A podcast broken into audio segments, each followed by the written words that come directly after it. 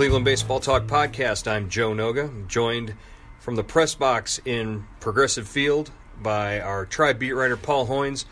Uh, Paul, we we almost we almost saw history here tonight at Progressive Field with Trevor Bauer going seven innings, no hit ball. Would have been the the first no hitter for the Indians in 38 years since Lenny Barker's perfect game, but it wasn't in the cards. Trevor uh, had a had a 31 pitch uh, third inning, uh, and and Terry Francona made the decision to pull him after the seventh. Uh, you know, what do you think of the way things played out, and, and the, the Indians coming away with eventually with a four one victory? Well, it, it, it, was really interesting, uh, Joe. I thought uh, Bauer had no hit stuff, but you know he also walked six guys. He mm-hmm. struck out eight guys, walked six guys, um, and you know the strikeouts and walks. You know they they increase the pitch count so much. So you know he was at 117 pitches at the end of the the seventh the seventh inning. I thought for sure he'd come out. I really did. I thought there'd be like a, a wrestling match in there in the dugout if uh, if Francona tried to take him out. But I think another contributing factor is the Indians had a long inning too. Right. You know, they sent about eight nine guys to the plate, scored two runs, uh, and you know Trevor, uh, you know. So I think they just made the decision not to send him back out, and you know Trevor was okay with it. I mean, you know, publicly he said it was the right decision. You know, and uh, you know I think that bodes well. You know that's you know there's well there's a bunch of games left. There's five six months left, and uh, maybe you'll get another shot right. at one. If, if the Indians are going to go anywhere, it's going to be because Trevor Bauer pitched 200 innings for him this year and and won a bunch of games. And if you let him go out there and throw 100, I think his his uh, his high is like 146. Is that his? That's what he said. He did. He threw 147 in college. In college, uh, if you let him throw 147, you're make you're making a roster move. Yeah. You know, you're you're buying him some time uh, out of the rotation there. If if you make him go that or let him go that long, because you know he wanted to do it, and, and that's fine. All every everybody said the right thing uh, afterwards, but uh, you know, I, I can't, that was absolutely the right decision. I, no one can argue that, that you shouldn't have pulled Trevor Bauer in that situation. It's April 4th. It's 42 degrees at game time. Yeah. There are a number of factors that say, look, the right decision is to pull him out of the game. Yeah, and especially the way this team is constructed now. They're, you know, like you said, they're leaning on their, their starting pitching. You get one of those guys hurt now with that lineup oh. they're running out there. I mean, that's that's not a good move. So you know, Frank Francona, you know, gets paid to uh, not only win games but to uh, you know manage his players and protect his players and keep them out of harm's way. And I think that's that's what they did. You know, and and they almost they carried the combined no hitter into the ninth uh, Brad Hand lost it on a leadoff single, uh, but still, it was it was interesting, and it just goes to show you, you know, how hard it is to throw a no hitter. I've seen, you know, Carlos Carrasco in in Tampa. Uh, against the Rays. He, he, was within one strike. One strike, two outs, two strikes on Joey Butler, and he gives up a single, you know, over Jason Kipnis's head. Uh, you know, so many times it, comes, you know, it comes down to the seventh, eighth, or ninth inning, obviously with a no hitter, but you see guys, you know, lose it. And then all of a sudden they lose the shutout. Then they come close to losing the game. And, you know, Toronto was in position to win that. Yeah, they brought the tying run to the plate in the eighth and ninth inning. Yeah. So, uh, you know, obviously Francona's got to go for manage for the win there, and, and, and he did exactly that. Uh, all right, so that, that brings up interesting questions, and uh, just just thought provoking questions. I guess we want to we want to ask uh, who who who on this staff? There's there's five aces on you know potentially five aces on this staff. Uh, who who who's the first Indian starting pitcher to throw a no hitter? I, I, I got Roberto Perez's answer, so I don't and I don't know okay. if it was serious, but uh, who do you think uh, who who would be your pick? Boy, you know, until tonight, Bauer hasn't walked anybody, and he didn't walk anybody last year hardly. Mm-hmm. And this was this was reminiscent of Bauer two or three years ago. And I think maybe the weather, something right. had to play play a part in that. But I would think, you know, based on pure stuff, based on, uh, I would go with Carrasco. I think Carrasco. he's if he ever gets that when he gets that split going, the uh, you know the split changeup or whatever he, he throws, you know he he is he's really unhittable. We haven't seen that yet. Obviously, he's only made one start, but you know in, in 2015, I think he flirted with no hitters like two or three times in the next year. So I, I that's the guy I'd go with. Well, just go back to that week in 2015. I think there were three games in Tampa there where Danny Salazar, Cody Anderson, and That's right. and uh, Carlos Carrasco all flirted with no hitters. So I don't think we're going to be getting much out of Danny, Danny Salazar or, No. or, or Cody Anderson anytime soon. But uh, you know, if, if if I'm if I'm picking out of the five starters in the rotation, uh, look, Shane Bieber threw a minor league no hitter last year right before his call up. Mike Clevinger threw a, uh, a two hit shutout against Baltimore. Now, that granted, that's Baltimore. Um, and and Corey Kluber has two uh, Maddux games to his credit in, in his career. Maddux game is a complete game shutout in fewer than 100 pitches. Now that's what I think. You've got Corey Kluber going. You know, half of his starts are going to be against AL Central teams like Detroit and Kansas City and Chicago. Yeah. I think uh, I think Corey Kluber, with the way he can be efficient and maximize his pitch count, I I think Corey Kluber is the guy who, who throws the next Cleveland Indians no hitter. Uh, all that said, Trevor Bauer is the guy who you know could go come out any night of any week and, and absolutely do it just because of the his ability to go deep into games. Yeah, and you know he has such a variety of pitches. You Mm-hmm. know, like uh, tonight he you know he, he threw like I don't know I, I think he threw like thirty five curveballs or twenty eight curveballs.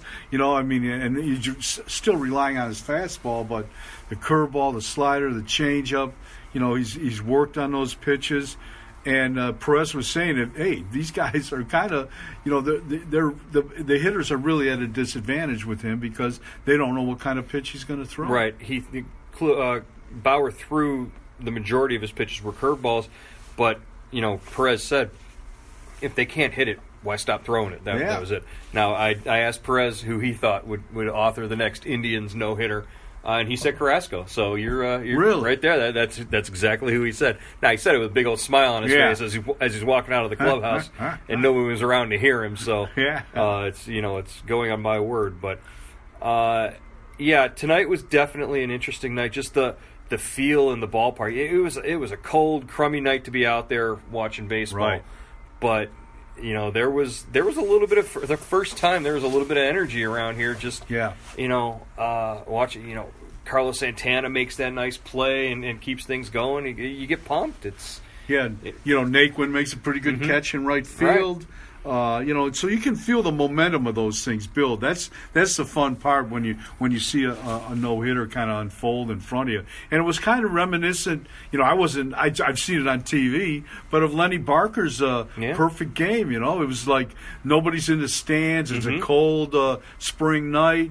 And uh, you know, you just feel that kind of momentum where like ten thousand people start sounding like twenty thousand, Right. and and uh, it's uh, it's kind of a cool thing to watch. and that's one of the things I did. I made sure I tweeted out pictures of the stands so that we could we could practically count the number of uh, fans if we needed to uh, uh, with the photograph. But uh, you know, so so that Yeah. forty thousand people don't come back and say they were here. That's uh, right. Here for the game if something funny happened. Well, you bring up Lenny Barker's uh, uh, perfect game, and it was against Toronto. Right. Ironically enough, May fifth, nineteen eighty one. Uh, the last that was the last Indians no hitter and the last uh, uh, perfect game, obviously. Uh, Hideo Nomo for Boston back in 2001 pitched a no hitter, and that would have been the earliest, and that was on April 4th, so it would have Yeah. tied for the earliest no hitter.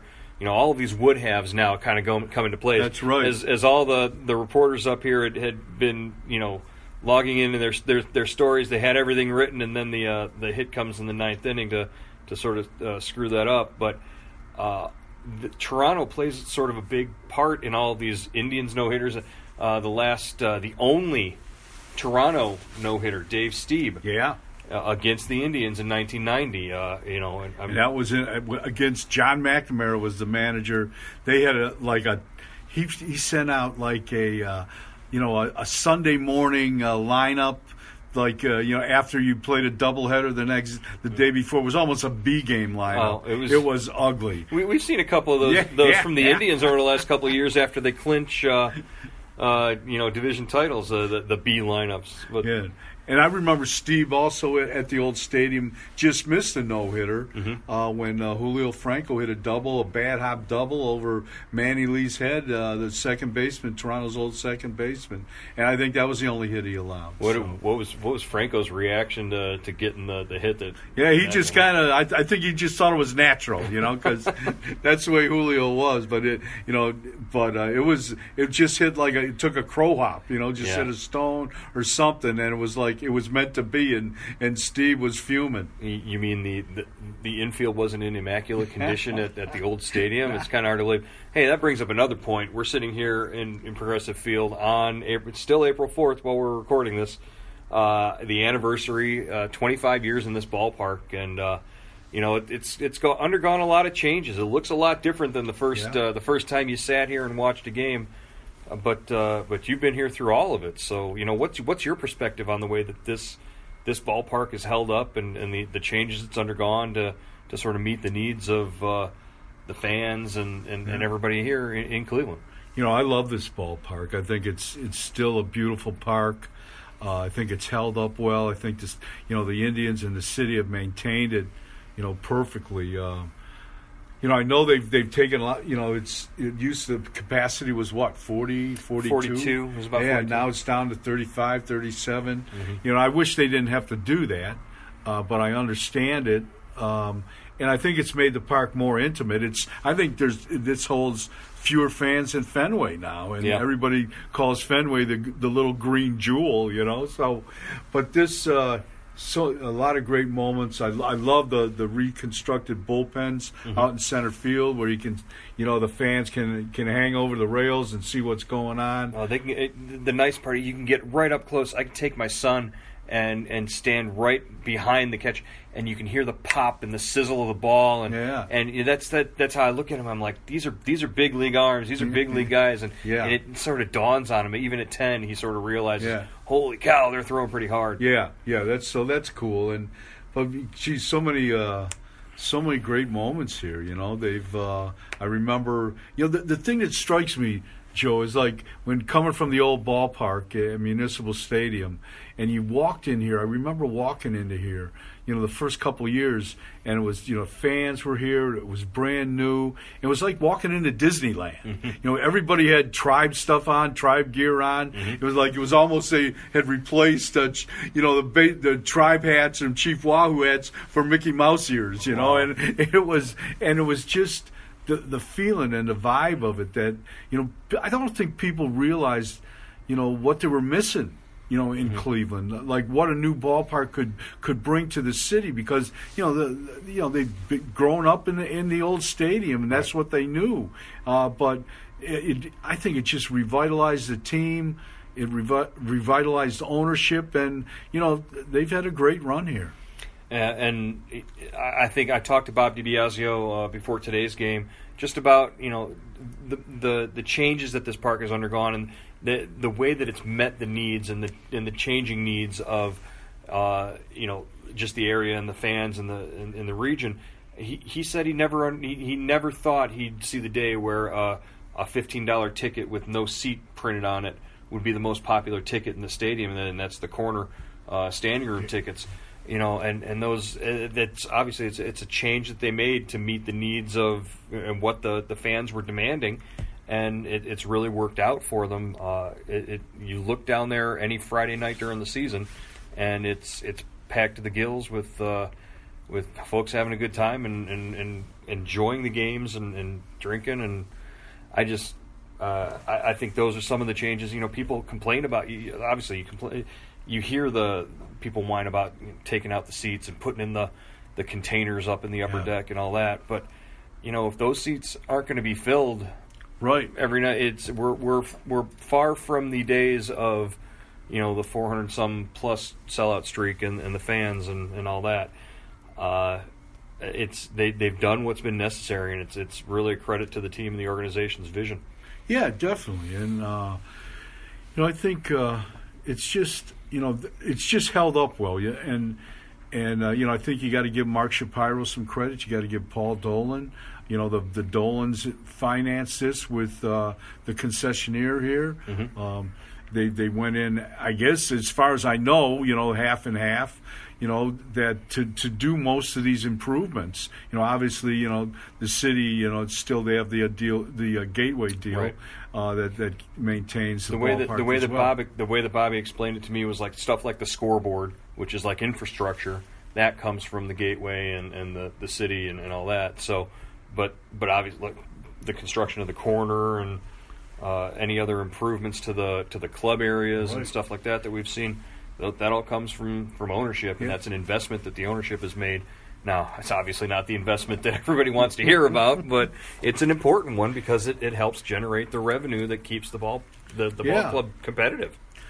Yeah, so I mean, you know, I think uh, they've done a nice job with the ballpark, and uh, just uh, you know, it's going to be fun for the all see what the All Star Oh. game looks like here. I'm wondering if they wish they had some of those extra seats back or MLB, but Probably. It, but it's going to be uh, it's going to be it's going to, uh, the All Star game is always a blast, and uh, it's going to be you know like a week of events. You know the the futures game. Well, maybe we'll get to see uh, Triston McKenzie if he, if he's healthy by then pitching for for uh, the uh, you know the U.S. the USA team. Uh, it's going to be it's to be fun. Should be. Uh, all right, so coming up uh, this weekend, they finish up the series against uh, Toronto. Uh, Toronto's a team that's struggling to score runs, really. It, it- Well, they're they're they're rebuilding. They're Yeah. making their club over as well. You know, just kind of just like the Indians. Uh, you know, a lot of pitching and not much hitting. It doesn't look It, like. it was it was weird. This I'm entering today's lineup in the uh, into the computer, and I needed uh, I needed to look up a few first names. I- These guys were I need to look up from first names on the Indians. yeah, well, sometimes. Uh, then uh, the Indians have uh, you know next week they're they're in uh, Detroit for a series. They open up there, and then uh, it, that's a, a nine game road trip that Yeah. they that they start Detroit, Kansas City, uh, and then out to Seattle, which should be a heck of a fun trip. Oh boy! Uh, but uh, at some point they'll probably get Jason Kipnis back.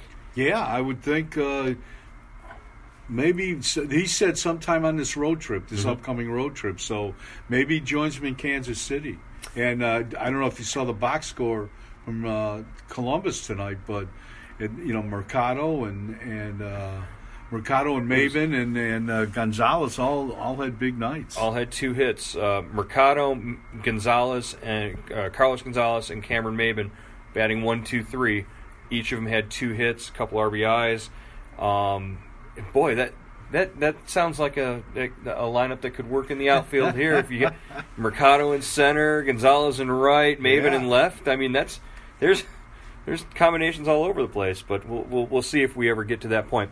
Hey, I wanted to take uh, a second to uh, you know make sure our listeners know uh, about this opportunity and the, this new initiative that, that we've got going with our beat writers uh, here in the sports department at Cleveland.com. Uh, it's called Project Text. Paul, you're a part of it, as well as Mary Kay Cabot with the Browns, Chris Fedor with the Cavs, and Doug Maurice with Ohio State. Why don't you tell us just a little bit about uh, what fans who sign up for this uh, this service can can expect? Yeah, it's kind of cool. It's kind of it's still evolving, Joe, and it's you know we you know like me as a beat writer with the Indians, I I will try to find you know take take people behind the scenes maybe, uh, and just you know I, I send like two tweets a day out. Uh, you know, just uh, like uh, You sent these are these are these are text messages. text that go to the- messages, go yeah, the text messages to uh, you know the people that subscribe. It it costs like uh, I think three ninety nine a month, and uh, you get at least two te- uh, two text messages a day. Uh, yeah, two. You know, and that's and uh, it's just kind of a behind the scenes look. Like today, you know, I talked about I, I tweeted something about. Uh, Mike Clevinger. I saw him uh, walking around in the dugout with a, his hand wrapped up, and I was wondering, what did he hurt, get hurt, or did he, you know, did he get hurt? What what happened? And I asked him, but he had just gotten a new tattoo on his left Right. hand of uh, the planets. Uh, you know, he said uh, the nine planets. He's going to get the whole galaxy tattooed on his hand. he's talking Mm-hmm. Well, okay, about okay. Well, we don't want to don't don't give it away. This is this is all uh, behind the scenes stuff Yeah, that, and- that we'll share. But stuff like that is is what uh, fans who sign up for the service can expect. Uh, again, uh, there's links to uh, how to sign up for the service uh, project text uh, in all of our stories. Uh, you know, moving forward for the time being. So go ahead and click on those. Uh, sign up if, if you want to. If you want to get some really great uh, behind the scenes information from Paul, uh, from Mary Kay, from Doug, from Chris. And it's just kind of our impressions, your impressions too, maybe Mm-hmm. of the lineup, or you know some coming moves, or how you feel the team is doing, or what they need to do. Just kind of you know, and, and I think it they want to build it as a uh, as a conversation between Mm-hmm. between you know friends, you know, like you're sitting down like like we are now. Yeah, well, that's uh, just one of the many ways that we're trying to reach and, and interact and connect with, with our fans and our listeners. Uh, so again, uh, big, kind of a big night at the ballpark. And you don't really normally get that on a Thursday night in, in, in early April, but but this sort of feels like a like a little bit different uh, tonight. Just uh, You never know what's going to happen. You know, you, when you come to the ballpark and you see something like this. I mean, you can watch baseball for 40, 50 years and never see never see a no hitter or, or or a team come this close to a no hitter. And, and this is the man who, who would know from experience coming to the ballpark for 40 years and not seeing a no hitter. Hoynesy, they haven't had one since you've been on the beat. What the I heck? know. I've seen It's the curse of Paul Hoynes, Yeah, that's I've what it seen- is. I've, I've seen other guys. You know, teams. Oh. You know, I've saw, I saw Stieb's no hitter against the tribe. I saw Santana. Ervin Santana's Mm-hmm. no hitter against the tribe. But I've never. I have yet to see an Indians Yeah, pitcher like, throw were, you, one. were, you, were you there when Jim Abbott threw one? Yes, I was there I mean, too. Jesus, the guy, Oh, had, that's the right. guy had one hand and he I threw a no hitter against the Indians. yeah, I saw. You know, I did see. Uh, I was in the bleachers as a fan when I was growing up. Dick Bosman throw his no hitter for the tribe Wow. against against the A's. Well, that's well before my time, but uh, uh, again, uh, seeing these guys, uh, I, I think, I think Trevor Bauer, I, he's he wanted it so bad. Yeah, I mean, is- I mean, Perez said it. You know, Yeah, he, he wanted the ball. You He know, wanted so. But I, you know, I think you know, Trevor's smart enough that he's going to get another shot at this. Yeah. I don't think he. I don't think this is the only his only opportunity for a for a no-hitter. Well, it won't be our only opportunity here on the Cleveland Baseball Talk podcast. We'll catch you next week. Uh, good to talk to you, and, and uh, we'll see you on the next show. All right, Joe. Thanks, man.